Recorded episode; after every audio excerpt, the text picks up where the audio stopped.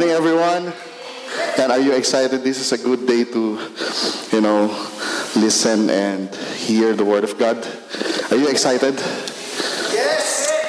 Now, um, my name is Gene. I'm one of the leaders here in Every Nation Bahrain. Uh, for those of you who don't know me yet, this is my family. And, right. Yeah. Sige, Anthony, can you help me? And this is my family. Um, again, uh, my name is Gene.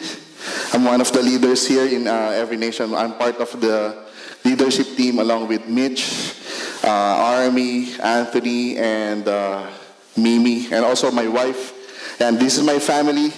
That's my lovely wife, Rose, and our uh, ultra adorable, ayan,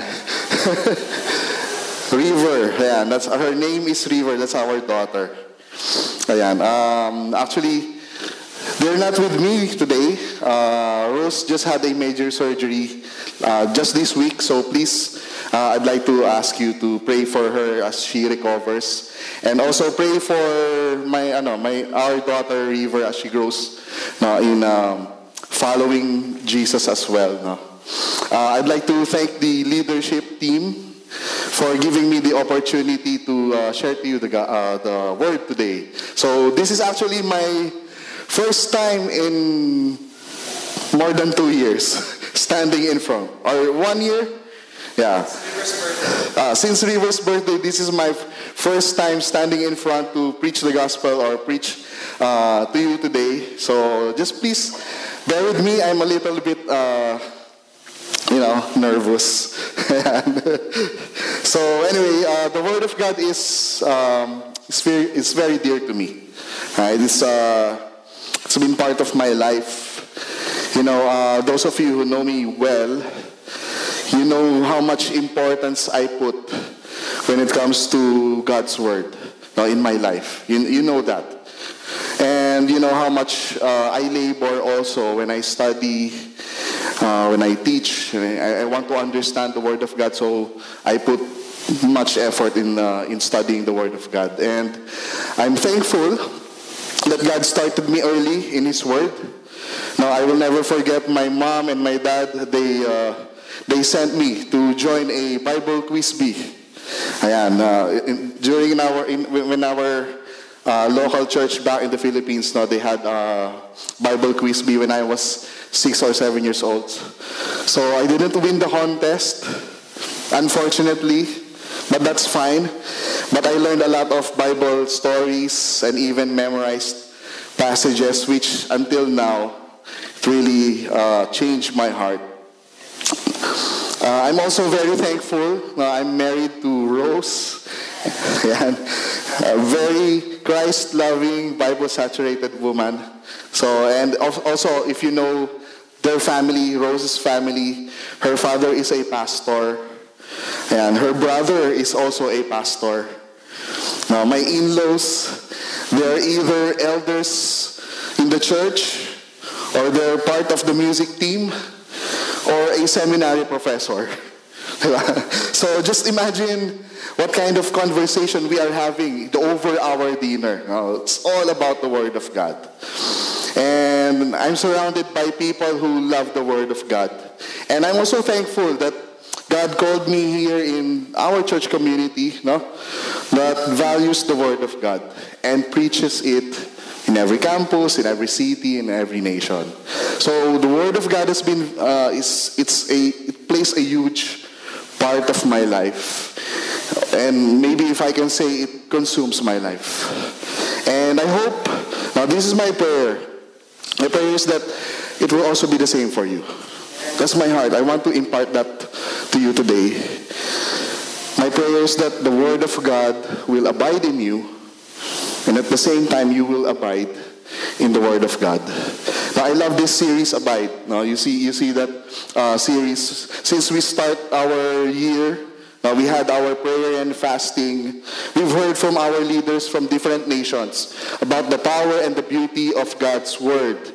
And we hope, the preaching team, no, Anthony uh, and Mitch, now we hope that this series has been very helpful to you. Is it very helpful? Is it helping you? Is it? All right, that's good. So uh, I hope that it's helping you as individuals and also helping us as a church in transforming our lives and empowering us as followers of Jesus Christ. Not just, you know, more than just uh, developing a schedule. No, it's actually more than just developing a discipline or forming a habit or forming a schedule for your Bible reading every day. It's more than that. Now, what our prayer is that it, you will develop the desire. It's more than the discipline, but it's the desire that you have fellowship with Him through His Word. You know, every time, no, not most of the time, siguro, most of the time that we meet with our with my life group, I always tell them, you know, whenever you read the Bible, you are communing with God. It's a communion with the Lord. It's a fellowship with Him through His Word. And I hope that will be true to your daily lives as well. Right? So today we're gonna be asking two questions, or maybe three, or maybe more. Now I want you, but I want you to ask these two questions. Number one is, uh, sige nga, yan. How much have I grown spiritually? How much have I grown spiritually? Have I matured spiritually? As a follower of Christ, have you matured spiritually? Has your love for the Word of God increased? Or did it decrease? Ayan. Did it decrease? Or since you joined the church, or since you joined a small group, or you started one, do you have more love now for the Lord than before? Uh, you know, I can tell you that I love the Lord Jesus more this year than last year because of His Word. Second question Do people see a transformed life in me? Do people see in your workplaces or in your uh, in your uh, in your campuses, well, your colleagues? Do strangers see a, a transformed life? Do they see you uh, as a follower of Jesus Christ? So these are the questions that we want to ask, not just today, all right, not just today, but over and over. No, we're, we're trying to evaluate ourselves.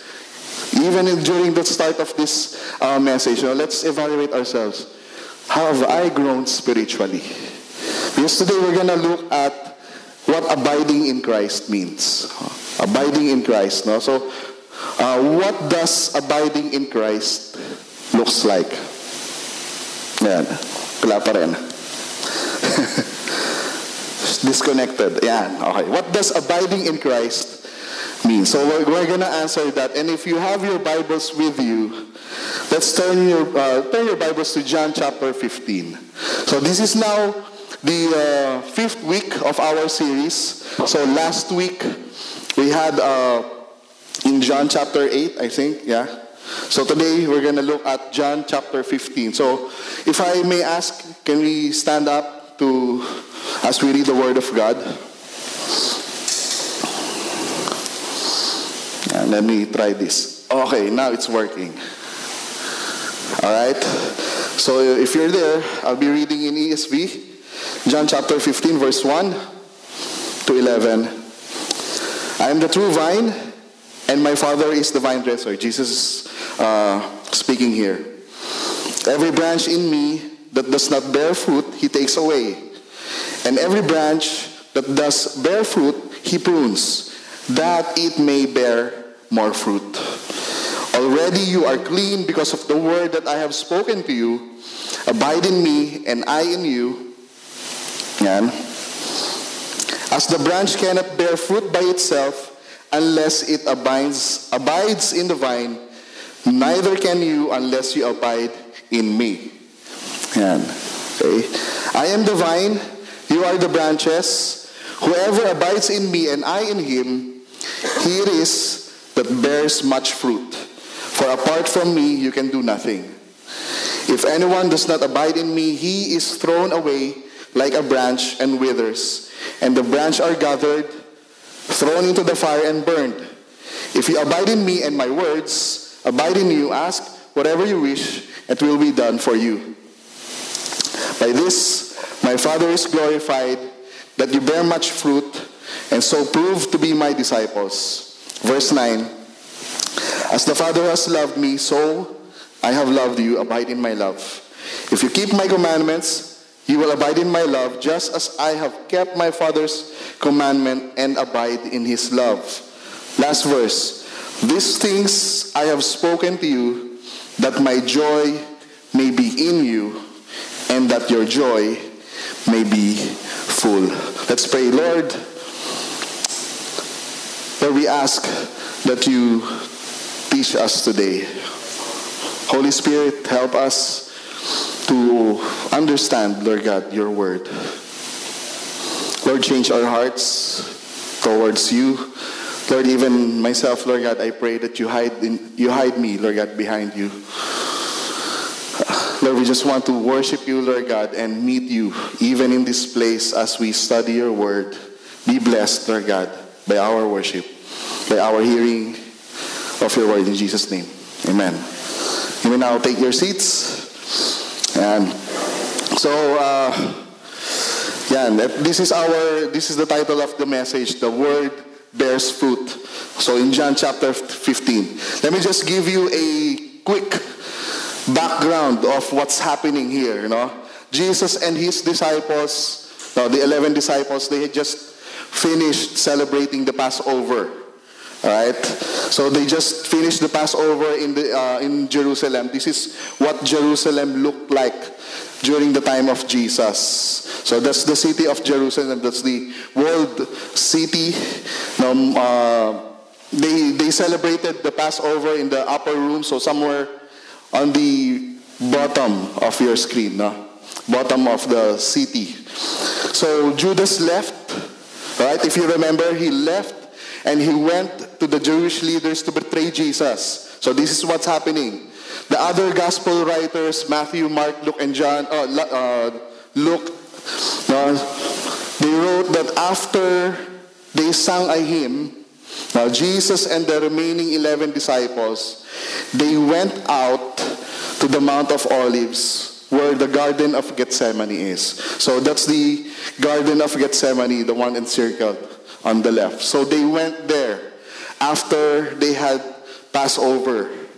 So the distance, well, the distance from the walled city, within the walled city, to the Mount of Olives is only a Sabbath day's journey, meaning it's around 1.2 to 1.5 kilometers, just a uh, 20 to 25 kilometers or 20 25 minutes walk. So in our perspective, siguro it's that's from Ashraf to Avenues. Yeah, 20 to 25 minutes. Or Ashraf Tower to Bab al Bahrain. So that's the distance from the walled city, from the upper room to the Mount of Olives. So passing through, you know, you see the, the, that, the, that line? Uh, passing through the Kidron Valley, that's the Kidron Valley. The Lord Jesus and his disciples at that time must have seen vineyards. Uh, they must have seen vineyards and olive trees alongside uh, the hillside.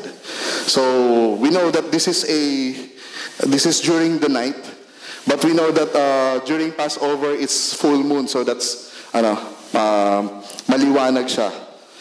It's bright during that night. So they see the vineyards. And it was a perfect time. No? Definitely this was a perfect time for the Lord to help the disciples make sense of what he spoke to them during the Passover. And what did Jesus told them during the Passover? He said that he would lay down his life for them. He cleaned, you remember? They clean, he, he washed their feet. So he was telling them, I'm going to lay down my life for you. So during this time, no, Jesus spoke many things. No, not just here in John chapter 15. He, sm- he spoke many things while they're on their way to garden to the garden. So just imagine, no? 20 to 25 minutes. So this is a time for a good lesson from the Lord. So for, for example, in verses 18 to 27, Jesus said that the world will hate the disciples because of Jesus Christ. Have you read that? Verse 18 and uh, 27.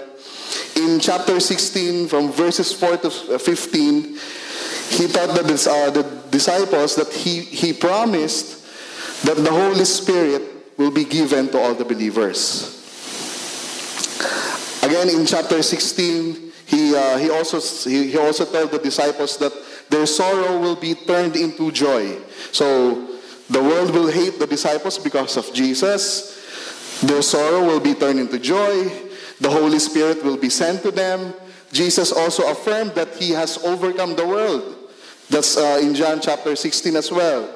And then in, uh, in chapter 17, he said, or he prayed for the disciples.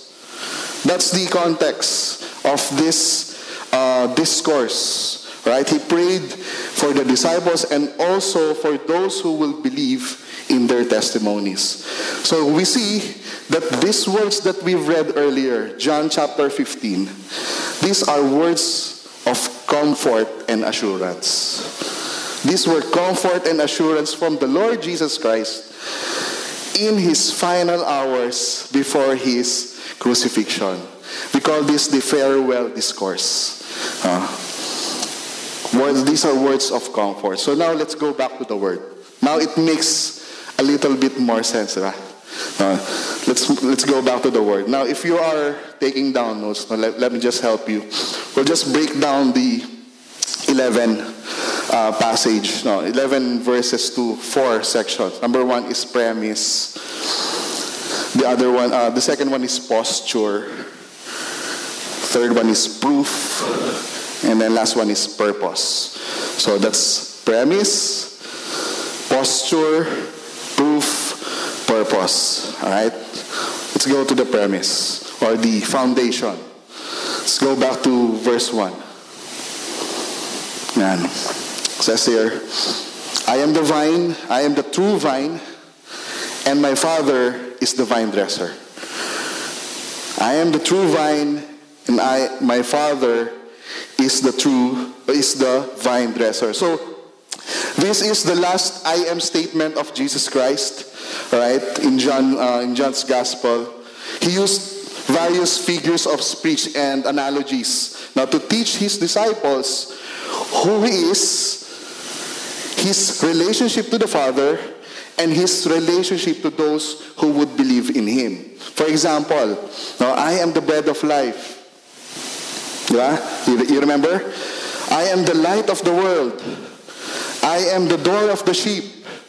I am the good shepherd. That's not your favorite ube, ano, no? Uh? Um, for those of you who don't know that, sorry. no, that's, I am the good shepherd. You go to Baguio, you know that. I am the resurrection and the life. I am the way, the truth, and the life. Right? So these are the things that Jesus used to explain to his disciples who he is. Now, so what does Jesus mean when he said that he is the true vine? What does it mean? Now, what does a real vine look like?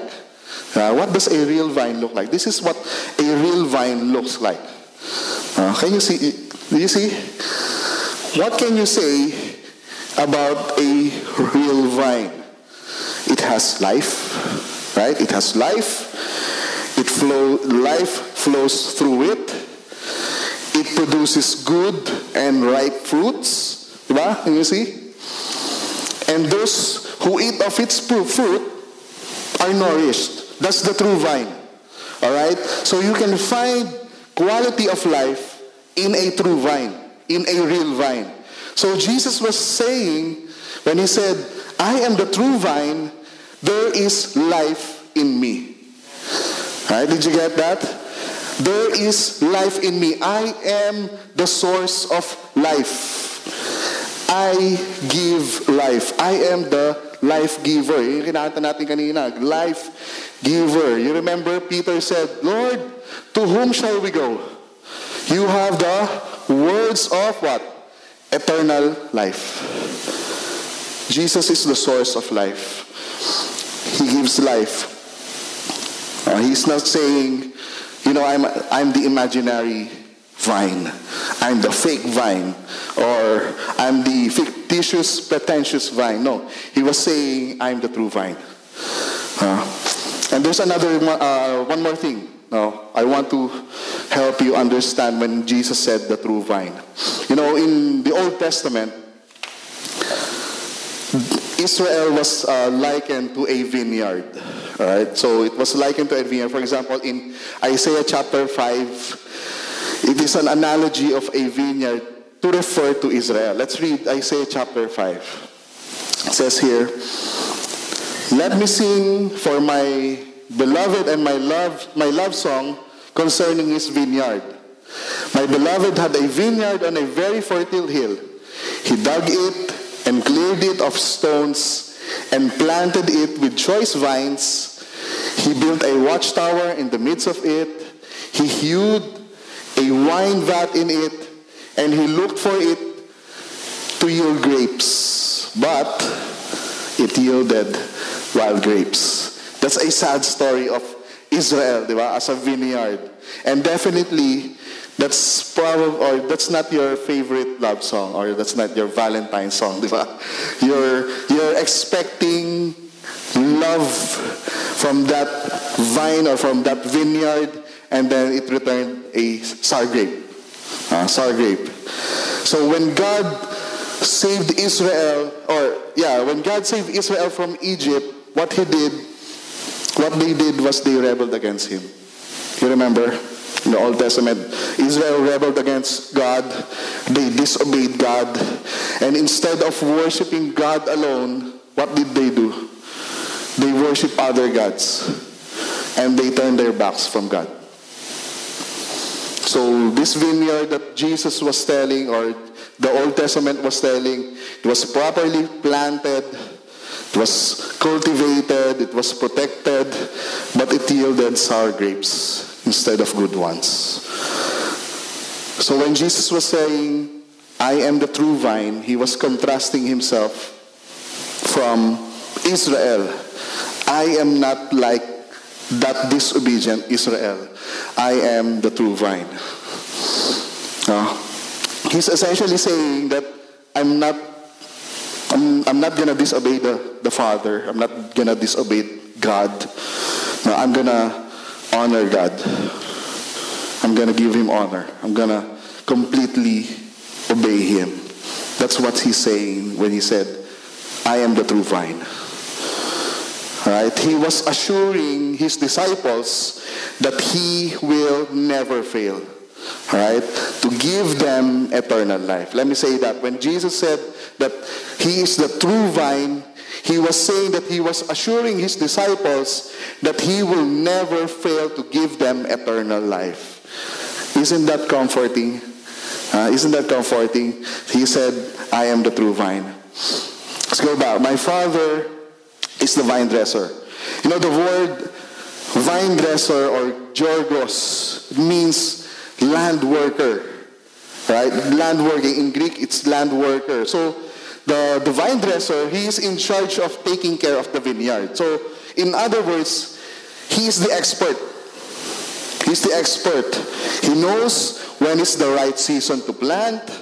He knows where's the right season to tend, to clean, to har- and even to harvest. Now, he also protects the vineyard from wild animals. So, uh, this is what the vine dresser is. That's his work. Uh, he also said here, Verse 2, every branch in me that does bear fruit, that does not bear fruit, he takes away. And every branch that does bear fruit, he prunes, that it may bear fruit. We'll go back there uh, later. So, the Father, the vine dresser, the Father is the vine dresser. So, Jesus is telling that God is the one at work. God the Father is the one at work. It's a, actually a common theme in, in John's Gospel. You, you remember? God is the one working. God the Father is the one working. He is orchestrating everything. He is the one in control. Diba? He is the one in control. He is the one providing nourishment. He is the one providing no, protection. So from preparing the soil, removing the stones, from planting, cultivating, harvesting, God is the worker.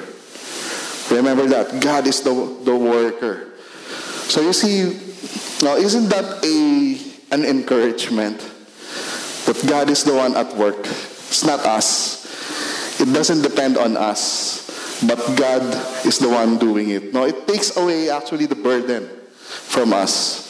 The burden of effort to comply. The burden of effort to be religiously clean. Now, it takes the burden of effort to be relationally acceptable to God. Because we know that God is the one at work. Diba? God is the one at work. So Jesus was assuring his disciples that God the Father is able not just to start, but able to finish the work. Because he is the expert. He's the one doing all the work. Uh, even from these two statements, or just these two, no, this statement, it's already a very assuring or comf- comforting word. He said that, verse 3, already you are clean, diba? because of the word that I have spoken to you. So he, he was referring to the lesson that he taught during the Passover meal when they washed their, their feet. Again, he was telling that his death will wash away their sins. All right, so I am the true vine, and my Father is the vine dresser. Now, when you look at those two words or two nouns, or even when you look at it no, in actual, the vine and the vine dresser, they may be distinct. One is, uh, one is the plant, the other one is person. They're distinct, the vine and the vine dresser, but they are not mutually exclusive. Let me say that again. They are not mutually exclusive. Why? Because you cannot have a fruitful vine without a hardworking gardener. Diba? You cannot have a fruitful vine without a hard-working gardener. So there is a mutual relationship between the Father and the Son. Mutual relationship. There's a genuine love flowing through or between the two. No? They are inseparable. You guys, you remember that song? Inseparable. Yeah, I'm not to sing that. But it says that uh, that's how they will always be. Inseparable. Like a flower to a tree. Diba? Like words to a melody of love. Man. Inseparable. so the Father and the Son, they are inseparable. For example, in John chapter 14, verse 10 to 11, let me read this to you. Do you not believe that I am in the Father, Jesus is speaking here, and the Father is in me, the words that I say to you, I do not speak on my own authority, but the Father who dwells in me does his works. Believe me that I am in the Father and the Father is in me. John 10 30 also, Jesus and the Father are one. I and the Father are one. So there is a mutual relationship. They may be distinct, but they are not mutually exclusive. There's a relationship. And you know, this relationship, there's no beginning and end of this in this relationship. This is an eternal, intimate relationship. All right, let me say that again. This is the relationship between the Father, the Son, and of course the Holy Spirit has been like this ever since the beginning of time. Even before time started. That is why this relationship will never fail. Because doesn't have a beginning, doesn't have an end. It will never fail. So what's our premise? Now, what's our premise? Here's our premise.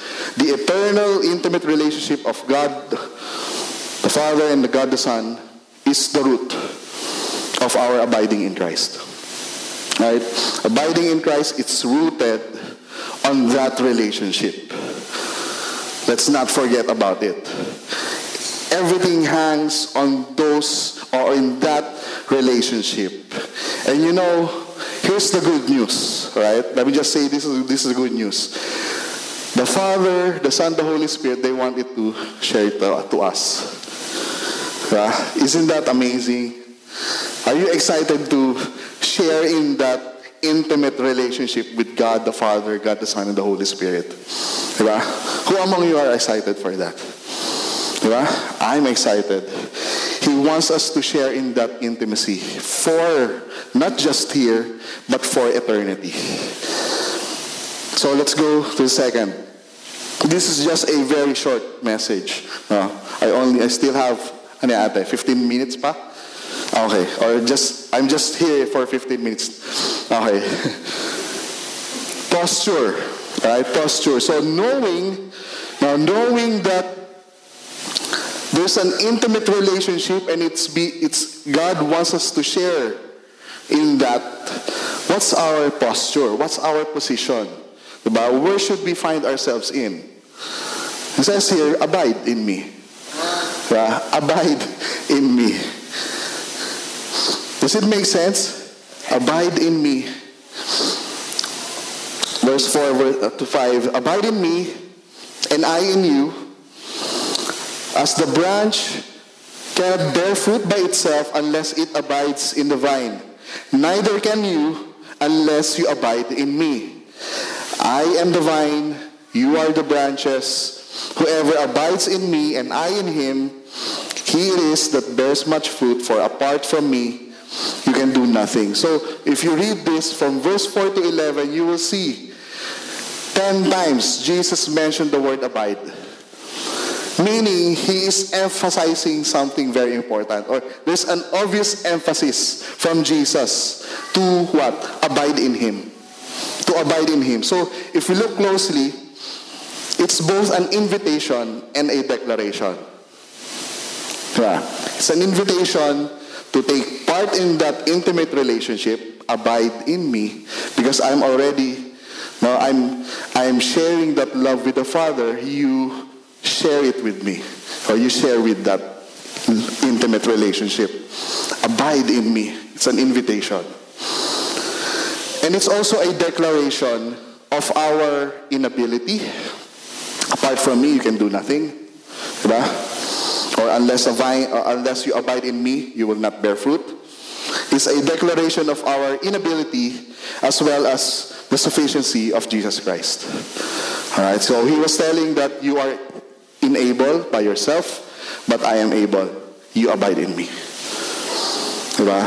So since the basis, again, we're to go back to the premise since the basis or the root or the premise or the foundation of our abiding in Christ is that intimate relationship, we can follow the example of Jesus Christ. It's, it's easy that we can follow Him. How? By being totally dependent on the Father and completely submissive to His will. Let me say that again. We can follow the example of Jesus Christ by being totally dependent on the Father and completely submissive to his will. So how did Jesus show his love to the Father? How? Verse 9 to 11. Let me read that. As the Father has loved me, so have I loved you. Abide in my love. Verse 10. If you keep, there it is. If you keep my commandments, you will abide in my love. Just as I have kept my Father's commandments and abide in His love. So, how? By obeying His word. Diba? By obeying His word. So, abiding in Christ, it means absolute trust. Absolute trust and absolute obedience to His word.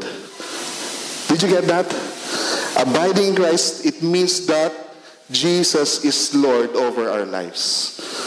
Uh, is Jesus Lord over your life? You know, it's a shame. No? Let me just pause. It's a shame that sometimes we only follow Christ during our good times. I'm guilty also of that. No? And uh, we turn our backs on Him when we are asking or he, God is asking us to do something that is contrary to our will. For example, if we if God wants us to give up a, a, a godly relationship, Lord, no. I'm just abiding with my left hand, not my, with my right hand. Uh, only this part of my life we're gonna, is gonna abide, not this part of my, my life. Or maybe he's asking us to forgive someone. No, I hate that person.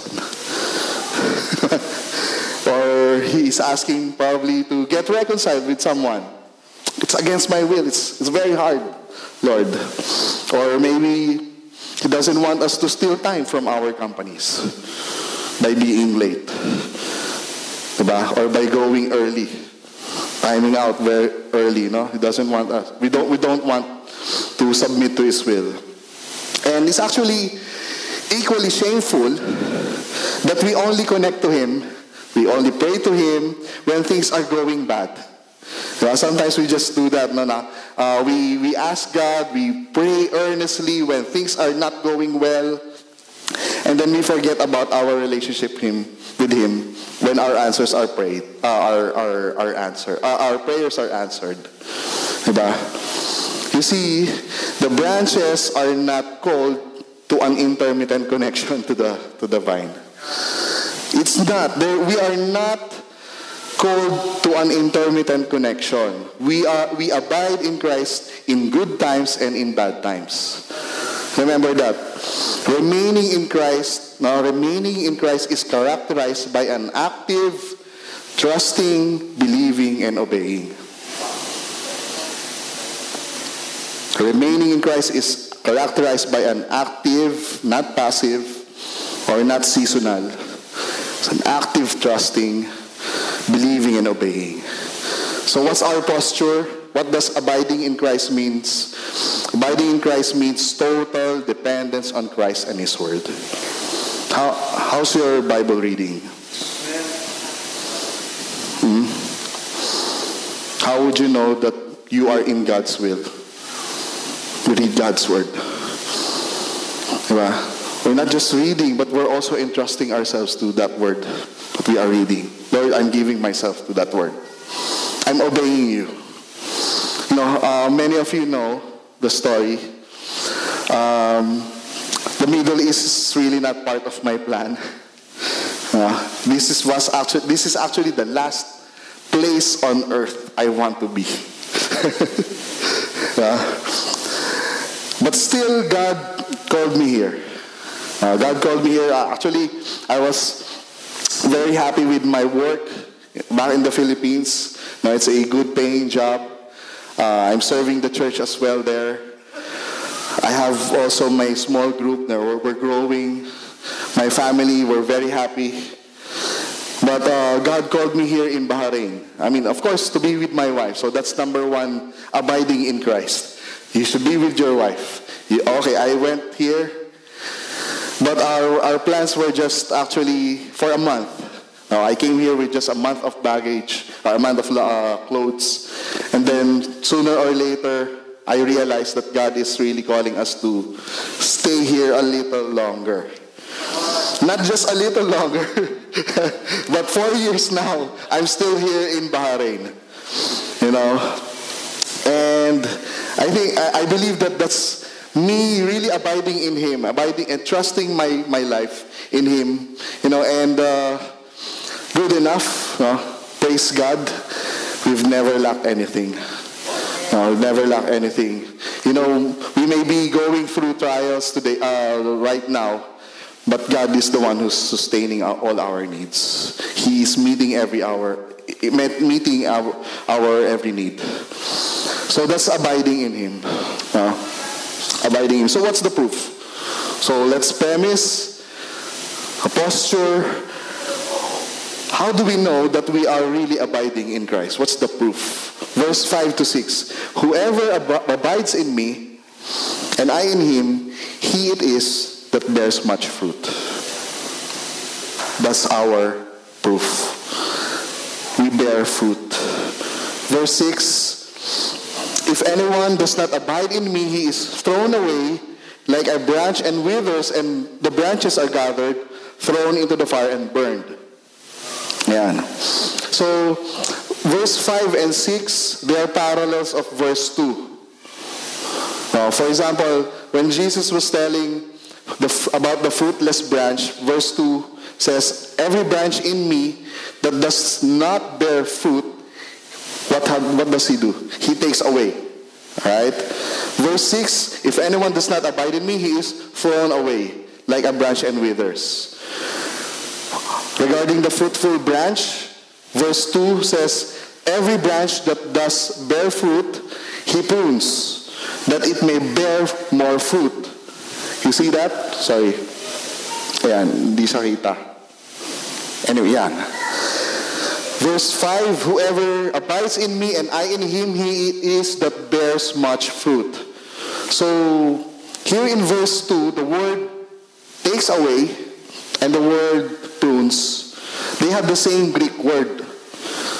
Greek word is airo, which means cut, to cut, right? Uh, to cut. So, however, they're just different when it comes to the purpose. The first one is to cut off or to throw away. The other one is to cut clean. Did you get that? The first one is to cut off, the other one is to cut clean. Meaning, when you are being pruned, you are being cleaned. When you are being cut off, you're going to be thrown away. So I don't know about you, but I'd rather be cut clean than be cut off. I'm, I'm sure you don't want to be cut off from God. So pruning, you, you, I know some of you know this, that pruning is performed to control the quantity and the quality of the grapes. So that's what they are doing. They're pruning. And you know what? Pruning is done in a regular basis. It's done in a regular basis. So what, what does pruning means when Jesus said, or what does it mean in our lives? No. Through God's word, whenever we read God's word, we are being cleansed. We read, we read our Bibles, our sins are exposed, diba? Our sins are exposed, and our minds, they are renewed. We are being cleaned by God's word. The scripture, you know, is God's pruning tool. That's his pruning tool to make us more fruitful. Are you willing to be pruned by God? Now, if you're abiding in Him, we should be allowing God to prune, uh, prune us, so that we can be fruitful. In what way? In our characters, right? In our characters, that we become more and more like Jesus Christ. You remember in Galatians chapter 5, the fruit of the Spirit? So when God prunes us, that fruit becomes more and more evident. We are joyful, we love, diba? we are more, more ano, uh, self-controlled. Now, when we're driving outside, we are more first disciplined, we are loving to the other drivers, those who are cutting us or, you know, cutting us in the lane instead of just God bless you. One day, one day you will hear the gospel. So we become fruitful whenever we, you know, whenever we read and whenever we abide in God's word, and not just being fruitful in our character, but also in our discipleship. Now we follow Christ, we fish for people, and we fellowship with other believers. So indeed, you know, fruitfulness is the evidence that, uh, uh, that we are totally dependent on God and we are constantly being nourished by His Word. Now, it's an evidence. So you will see the person who knows. Uh, you, you will see the person who is fruitless or the person who is, you know, struggling with his self-control or his discipline. You check. Maybe you're not reading your word, the word of God. So again, how's your Bible reading these days? Uh, sabi ni J.I. Packer, the abiding life is the abundant life. I like that. Uh, the abiding life is the abundant life. How many of you wants an abundant life? Abide in Jesus Christ. Uh, abide in His Word. So abiding in Christ produces Christ likeness or Christ like character and Christ followers. That's the proof. No, we're making disciples, we're abiding in Christ. We're showing characters, change characters, or change life, we're abiding in Christ. If not, maybe you're maybe you're having an intermittent connection no, with the vine. Last, purpose. Verse 7. Verse 7 to 11. I hope I'm helping you. Uh, I hope I'm helping you. This is just a, an 11 verse. If you abide in me, and my words abide in you, ask whatever you wish, and it will be done for you. By this, my Father is glorified, that you bear much fruit, and so prove to be my disciples. As the Father has loved me, so I have loved you. Abide in my love. If you keep my commandments, you will abide in my love, just as I have kept my Father's commandments and abide in his love. These things I have spoken to you, that my joy may be in you, and that your joy may be full. What's the goal of being fruitful? The goal of being fruitful is two things our joy in God and the glory of God. Our joy in God. Not only that we get to share God's love, but we also get to share the benefits uh, of that intimate relationship between the Father and the Son. Now, for example, when you, your parents, no, when they are sharing, they're, they're, they're having an intimate relationship. Diba? We are the fruit of our parents' intimate relationship. God wants us to share in that kind of relationship as well. You know, He said that ask whatever you wish. Ask whatever you wish. It means asking God, asking according to God's will. No, it's not according to your will, but according to His will. I may appeal to you, uh, whenever you're discipling someone, uh, instead of telling them, or more than just telling the other person, Christ can give you everything. You can say this Christ is everything you need. Christ is everything you need. The other glory of God joy in God and the glory of God. You know, no other person in the vineyard deserves all the praise, diba, for all the hard work than the vine dresser. Because he did all the work. Diba? The Father, He saved us.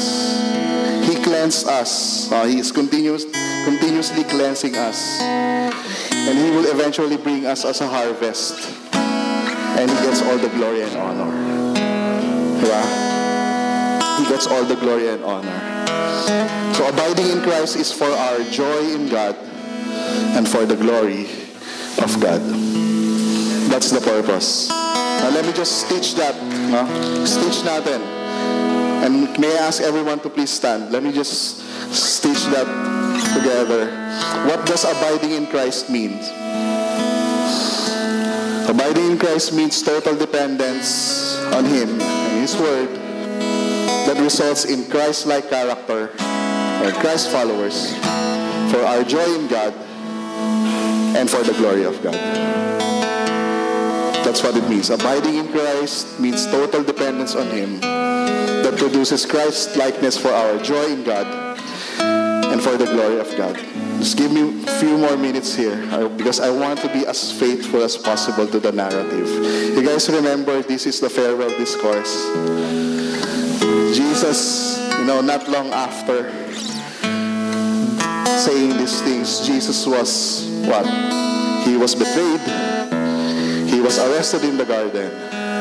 He was beaten. He was flogged. He was shamed. He was stripped naked. He was spit upon. And then eventually he was crucified. Not because of our sin, not because of his sin, but because of our sins. He was crucified. He died. And then he, he was buried. He died. He was buried. The one who said all of these things, died. He was buried. I mean, that would be a very sad ending. Diba?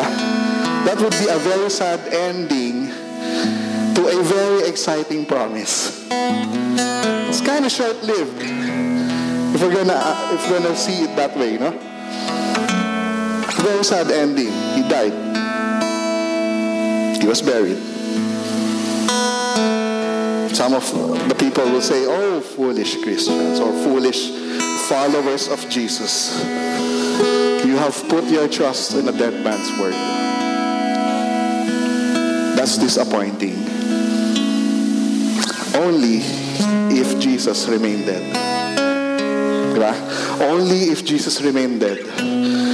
After three days, he rose from the dead. Diba? Proving that he is the Son of God and the Messiah. Why am I trying, why, why, what am I saying is, He will not fail. He didn't fail. He will not fail. John 20, verse 21 says, But these are written so that you may believe that Jesus is, not was, Jesus is. The Son of God, the Christ, so that in believing, we will have eternal life. You see, we're not depending our lives on a dead man's promise. Diba? The man who promised this is alive. Diba? We can trust God over, we can trust God's word over our family, diba? our marriage, our careers, our health. We can be sure of God's provision, our protection, blessing and favor. We can be sure of our sins can be, will be forgiven, diba? And we will have eternal life because Jesus lives. We can trust, we can obey, and we can abide in Christ because Jesus lives. Let's pray. Lord, we thank you that we can abide in you because you are alive. We can trust in you, Lord God, because you said that you are the true vine. You never failed. Thank you, Father, for doing all the work. Thank you, Lord God, that